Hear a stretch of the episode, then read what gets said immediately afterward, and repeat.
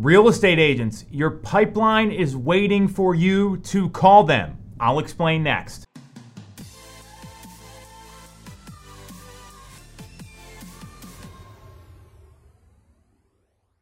Real estate agents tend to have an attention problem. They always want that new shiny lead, that new lead that inbounds, that new phone call, that new client that comes in and is ready to transact right away, whether it's a seller or a buyer.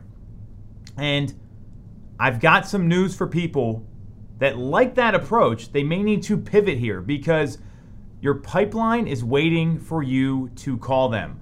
All the leads in your database, in your CRM, that maybe we're a little scared of the market. We're concerned about interest rates. Think about all the objections we've heard from sellers and from buyers. And I leave with sellers because a lot of people tend to go right to the buy side. Seller focused businesses are the ones that win in this industry.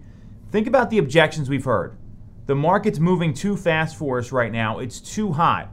Rates have gone up, and I don't want to jump into that kind of climate.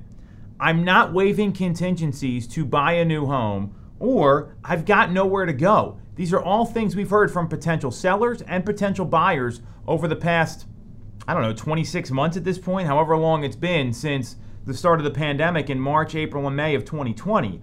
And now we are seeing the market change. We're seeing price adjustments on active listings. That's a reason to pick up the phone and call your database and all the leads you already have, all the ones you've been nurturing, all those folks that were a little hesitant we know that inventory is starting to pick up, and there's a lot of news articles, charts, graphs, use Keeping Current Matters, Inman, Housing Wire, whatever. The data's out there you can send to people that show this is actually happening.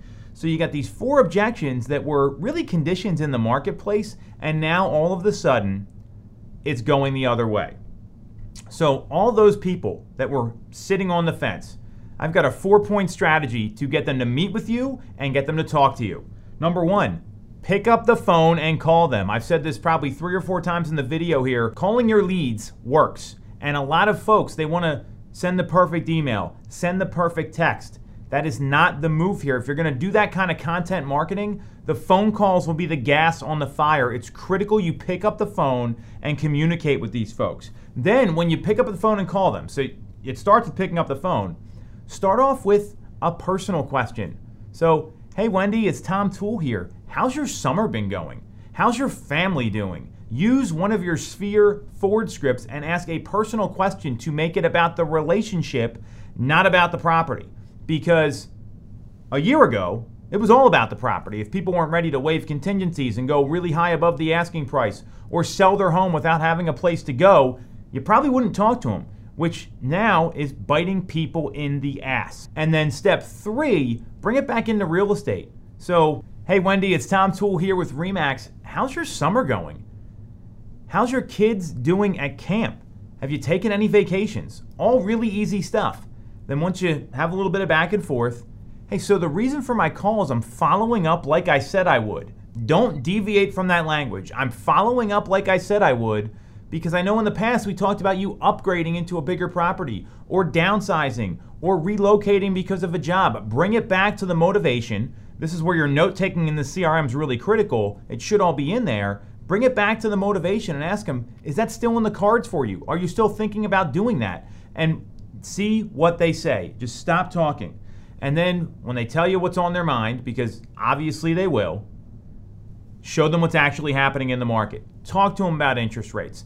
Talk to them about inventory starting to bubble up a bit. Talk to them about price reductions and time on market increasing. Talk to them about what we know is actually happening in the market to give them confidence or at least the right information to make a decision. All this stuff is easy to do. That four step process will work because these leads are ready to transact. The older leads are always the leads that are most ready to go because life happens to people.